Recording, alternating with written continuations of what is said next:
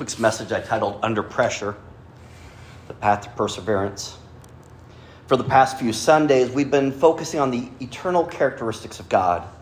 Two weeks ago, Patrick shared the message of the abounding love of God that is both limitless and boundless. Last week, I shared the message of the relentless nature of God, a, a good kind of relentless that brings us comfort as we recognize His love, His care, and, and even His guiding discipline is that it's constant. And this week, we're going to pivot a bit and look at how all of this comes together to help us develop our character to be more like His, our character to be more like His. And life is filled with various pressures and challenges that often leave us feeling overwhelmed and uncertain. However, as believers, we have a unique perspective. We know that God has a purpose for every season of our lives, including the times of pressure and refining. This morning, we're going to turn to the Word of God to gain wisdom, and we will be reminded of the importance of responding appropriately to life's pressures and how they can be used for God's purpose in refining us. Jesus' own words found in John 16 33 say, In this world you will have trouble. In this world you will have trouble. There's certainly more to this passage, but let's pause here for a moment, think about what he's telling us. Jesus acknowledges that you will face hardship and pressures.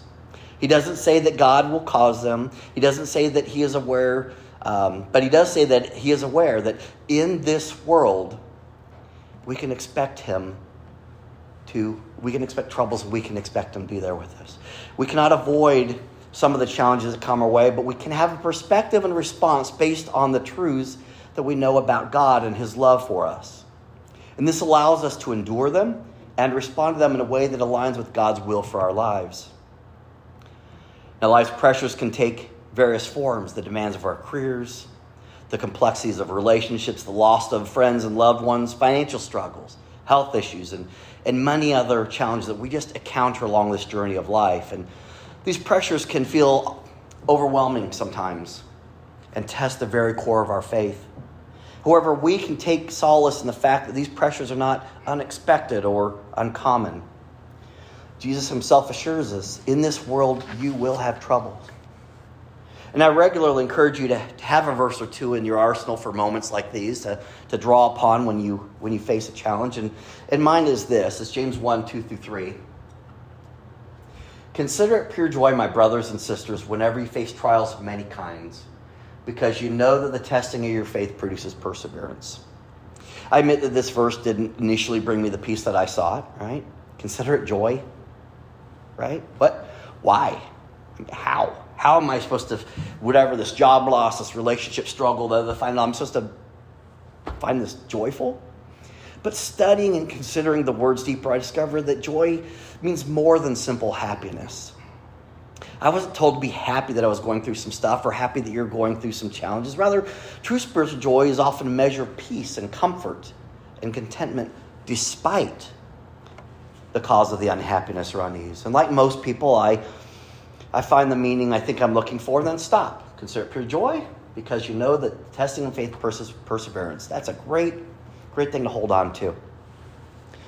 But in one particular struggle, I read on and discovered more truth in this simple passage that I'd relied on for so long. It goes on to say, Let perseverance finish its work so that you may be mature and complete, not lacking anything. Wow. It's a process. There's more to it, there's more to come, and there's a purpose. James reminds us that these trials are not meant to break us, but to shape us into stronger believers, equipping us to, to navigate the many challenges of life with steadfastness and with faith. And with that understanding, perhaps we can look at these struggles the way that God wants us to. We know the, the story that, you know, coal carbon it can be pressed into a diamond, and, and that's maybe how should, we should look at these things. That's certainly how God looks at these things, as you see this picture on the screen. While these pressures may appear overwhelming, we must remember that they are ultimately under God's control. In Romans 8:28, the apostle Paul assures us these words. He says, "And we know that in all things God works for the good of those who love him, who have been called according to his purposes." Now, this is one of those ones that gets taken out of context. People hear this and they say, "All things are good." No. There will be trouble. but we know in all things God works for good. This verse provides us with hope and assurance that even in the midst of the pressures and trials we face, God is actively working for our good and for His ultimate purpose.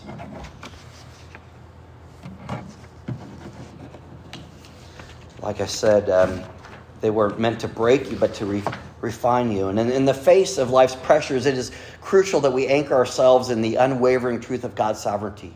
Proverbs 3 5 through 6 advises and also warns trust in the Lord with all your heart. Lean not on your own understanding. In all your ways, submit to, and this means acknowledge. Acknowledge Him, and He will make your paths straight. When we trust in God's sovereignty, we, we acknowledge His wisdom, His power, and goodness in every situation. By recognizing our own limited understanding, we open ourselves to the divine guidance and say, maybe there is something more that I'm not getting here. And this is a wisdom that we should recognize as belonging to God, but, but He still wants us to seek it. When pressure surrounds us, it is easy to succumb to fear and confusion and uncertainty. God wants us to rely on Him and say, what, What's in here for me? What do you want me to learn? What do you want me to do? And here's where we keep reading that passage from James 1. Continuing now at verse 5, we are encouraged to approach God with a humble heart, seeking his wisdom and guidance. So we, we found out the first part, right? Um, consider it joy, and then let it finish its work. And then it goes on and says, if any of you lacks this wisdom, right? Anybody need a little more wisdom? Yeah. You should ask God, who gives generously to all without finding fault. You know, he's not saying you should have known that and it will be given to you. And when you ask, you must believe and not doubt, because the one who doubts is like a wave of the sea, blown and tossed by the wind. You see, God is the source of all wisdom, and through prayer and study of His Word, we can access, access the divine wisdom necessary to navigate the pressures of the world. With this, it becomes easier and natural to cultivate a spirit of perseverance. And last week we talked about relentlessness the pressure of life that often tests our endurance and our resilience. As relentless as they seem to us, we must match them with our relentless faith. Hebrews 12, 1 3 encourages us to run the race of faith with perseverance, looking to Jesus as our ultimate example. Listen to the boldness of the Apostle Paul, who certainly faced his share of challenges. He says, Therefore, since we are surrounded by such a great cloud of witnesses, let us throw off everything that hinders and the sin that so easily entangles and let us run with perseverance the race marked out for us, fixing our eyes on Jesus, the pioneer and perfecter of faith. For the joy set before him, he endured the cross, scorning its shame. And then he sat down at the right hand of the throne of God. Consider him who endured such opposition from sinners, so that you will not grow weary and lose heart. As we fix our eyes on Jesus and draw strength from his endurance, we are empowered to persevere through life's pressures and remain faithful to our our calling. This is a uncut diamond. This is a, a cut diamond, right? This we think the one on the right's got more value because we, you know, it's pretty and, and that. But the one on the left, you know, a jeweler can look at that and, and know that that is what's in there. And so when we look at our mess, we need to see what the end product is. That's how God looks at us. Not the junk we're in the middle of, not the, the, uh, the current season of bad choices, but the end result of our faith journey. That's how God sees us, and He wants us to see ourselves the same way. And God wants you to have a faith and bold confidence in His promises and who He is. And there is a process to this. And that means this is not a once and done thing. This, there is a refinement that can only take place under both time and pressure. And when we encounter intense pressures, it is natural to question God's plan and purpose.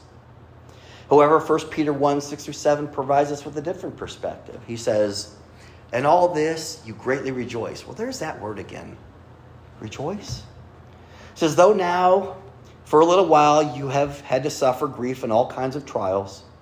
These have come so that the proven genuineness of your faith, of greater worth than gold, he's saying that is, which perishes even when refined by fire. He says, but your greater worth of your genuine faith may result in praise, glory, and honor when Jesus Christ is revealed. You ever thought that maybe the goodness that comes from your bad situation has very little to do with you at all, but the people that are watching you go through it and experiencing it and saying, you know, wow, God has delivered that person, or, or their testimony or what they've gone through has really encouraged me.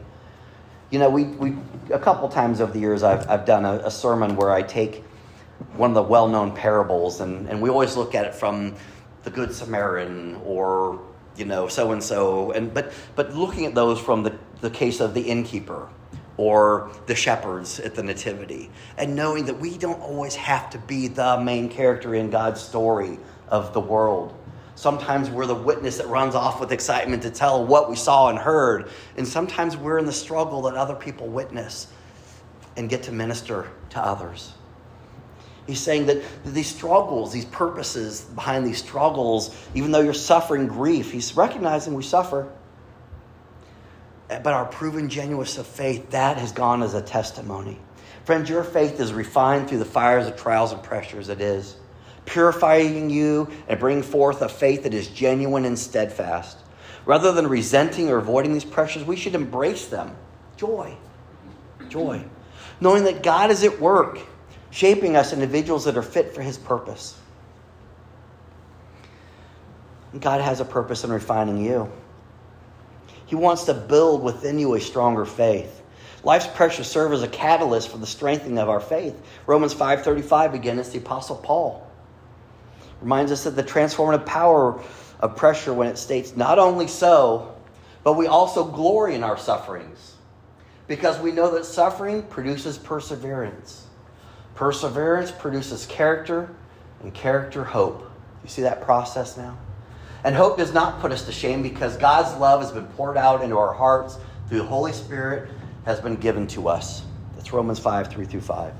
And as you lean into your faith amidst these pressures, you develop perseverance and, and endurance, and ultimately leading to a hope that is unshakable. God desires to build within you a faith that can withstand the storms of life and inspire others to trust Him just as you do. He wants you to develop a Christ like character. Pressures are not merely about enduring hardships, they're about opportunities for character development. 2 Corinthians 4 16 through 18 reminds us this truth says, Therefore, we do not lose heart. Though outward, outwardly we are wasting away, yet inwardly we are being renewed day by day. For our light and momentary troubles are achieving for us an, e- an eternal glory that far outweighs them all. So we fix our eyes not on what is seen, but what is unseen, since what is seen is temporary, but what is unseen is eternal. As you yield to this refining process, allowing God to shape your character, you begin to reflect the image of Christ more fully. Your response to pressures become an opportunity for God to mold you into a person of love and compassion and humility and mirroring the character of Jesus. And a third purpose in refining you through the struggles that you may become a witness to others. Your response to life's pressures has the potential to impact those around you and draw them closer to God. Matthew 5:16 urges says in the same way let your light shine before others that they may see your good deeds and glorify your Father in heaven. When you navigate pressures with grace and trust and unwavering faith, even if you're kind of feeling a little on the inside, but if you are doing with grace and trust and faith, you become a powerful witness to God's faithfulness and provision. We talk about all the time the people that face these illnesses, and you're like, you know, wow, their faith, you know, to hang on and, and push through this thing. It's inspirational. And your life becomes a testimony. Their life is becoming a testimony of God's transformative work, inspiring others to seek Him in the midst of their own pressures. Through your response, through the response we choose, we have the opportunity to bring glory to God and draw others into His kingdom. Have you thought about that? Now, periodically, I share a video produced by a group called the Skit Guys. It's been a little while since I've done them, and some of them are funny and lighthearted but they all make an important point in a relatable way. And I'd like to share with you one that is titled God's Chisel. I'm not going to play it in its entirety, but let's watch the first few minutes together and take note of the conversation that is occurring between this man and, and God.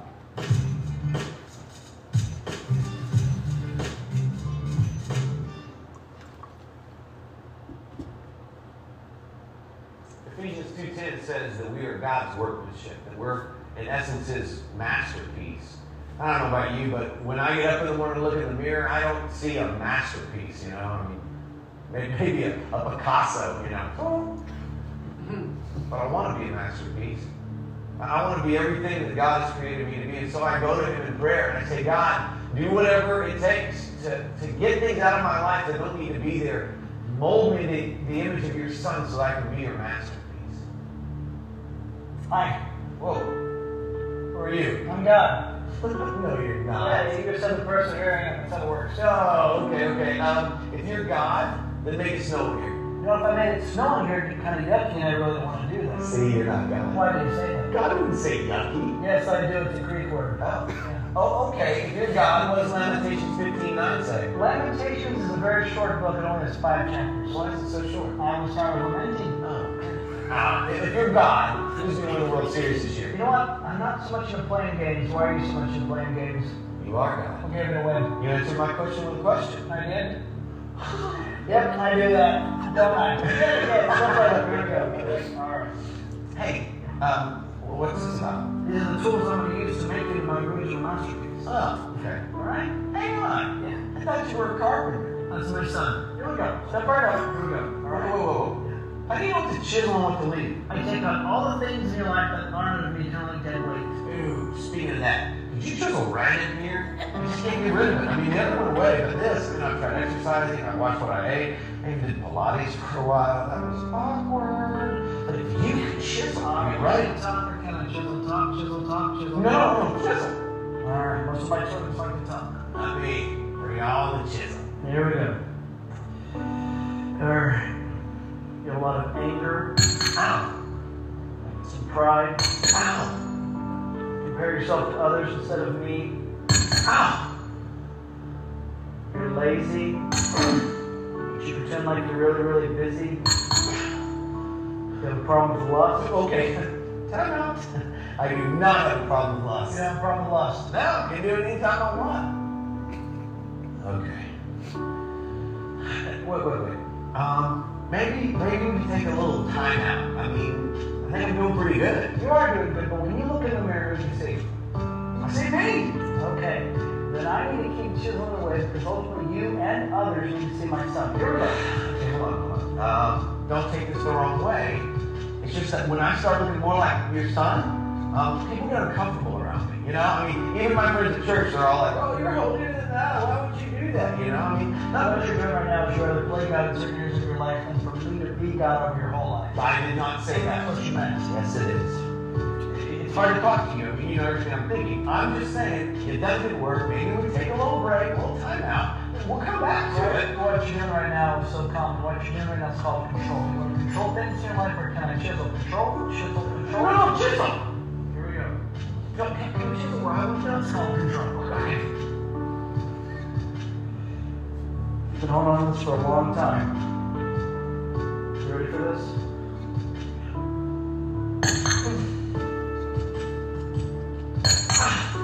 It hurts. This hurts me more than it hurts you. Ow! I don't think you understand this pain. Don't talk about pain and all about pain. I said my son died on the cross for pain, for sin, but I was looking for another reason to give you freedom. You know what insanity is? Insanity is doing the same thing over and over and over again and expecting different results. And there are the things in your life, you even think back to high school, that you've been doing that do not work in your life, but you go to these empty wells whenever you're hurting, when you're angry, whenever you're lonely and tired, but they do not work. No, no, okay, okay. Um, I'm thinking maybe we can. get on my. Oh, okay, but we went another way. We're We getting on that way. Okay, look, I'm getting be good. Good. I've made you good. Be good. What? Nothing. What is it? Then You wouldn't understand. I, God of all the universe, wouldn't understand something one of my children has to say. Try me.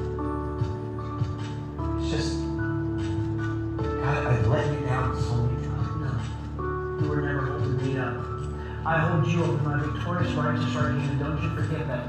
In this relationship, I hold you up. Okay.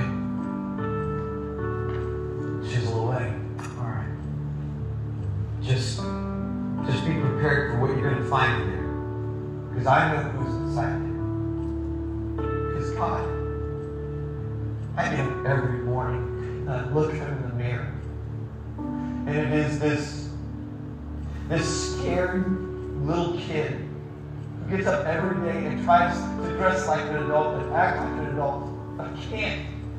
So just be prepared for what you're going to find.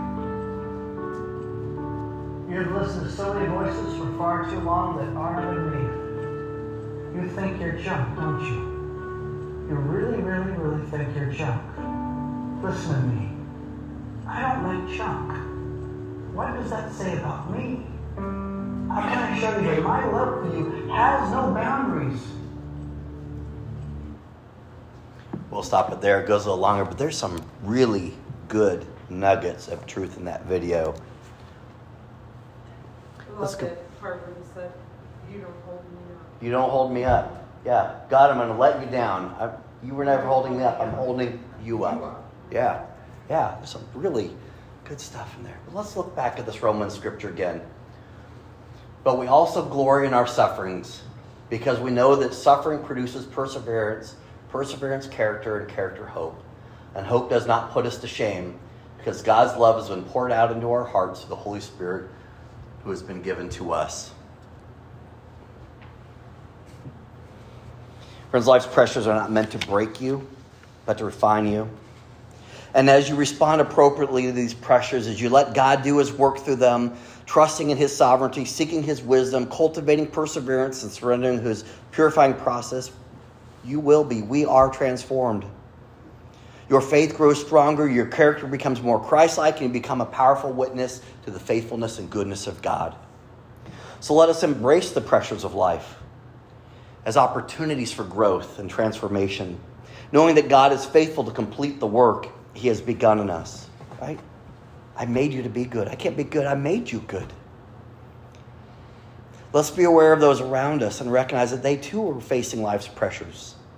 That they too are, have been given the same promise and the same challenge. And they, they may not realize some of the things that we're starting to realize as we really think about what God's saying that, that there may be some good work underway in them that they're not seeing that way. Or the effort that will be required on that part because there is effort that is required. And you can take almost any scenario in life, right? Cleaning your house, building a house, raising your kids, working at a job, whatever it may be, and understand that each area needs maintenance. It's not enough to just do something once and then expect that it will stay forever clean, keep working, stay fixed, or take care of itself. It takes work and everything and everyone needs to be nurtured to remain on track. The same is true with our Christian faith. It is a terrible misconception to believe that personal growth for a Christian believer is natural and easy. It's not, it takes work. And Jesus promised himself, You will face troubles. And pressing on in our faith requires hard work and effort. And God promises the reward is worth the effort. Right? Rejoice. Consider it pure joy. Right? Now we can understand what that means. And I want to conclude with, with the verse that I started this message with from John 16 33. In this world you will have trouble. But he says, But take heart. I have overcome the world. Check the scoreboard. Check the scoreboard. May the Holy Spirit empower us to respond appropriately to the pressures of life.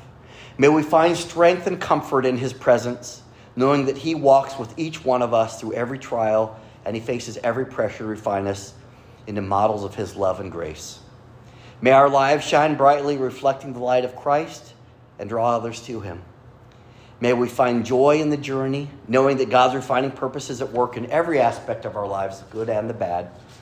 May we trust in His promises and continue to grow in faith and obedience. And may God bless us abundantly as we walk in His ways. Let's make that our prayer. Would you pray with me? Heavenly Father, as we gather here this 4th of July weekend, we are thankful for freedom. The freedom of the nation, the freedom of speech and religion, and of all those things that, that sometimes we take for granted or we forget that that gives others the, the same freedom to think differently or speak differently. But let's also be really aware that the freedom we've really gained is the freedom from our sin. We have the power and the control over it. Jesus, you have overcome the world, which gives us peace and confidence to navigate it with all of its struggles. And we are no longer condemned. We have been given absolute freedom to pursue you directly and pursue righteousness. And you say, everyone who calls on your name will be saved. We thank you for that. Lord, would you continue to guide our lives? Would you continue to work on our hearts and minds so that we see ourselves as you see us, as good? Maybe a little rough around the edges and need of some refinement and every now and then some, some harsh chiseling, but good, worthy, and valuable, as is the person to my left, my right, and everyone I can possibly think of. You created us as good, you created us to be good. Let us pursue that relentlessly. It's in your son's name we pray. Amen.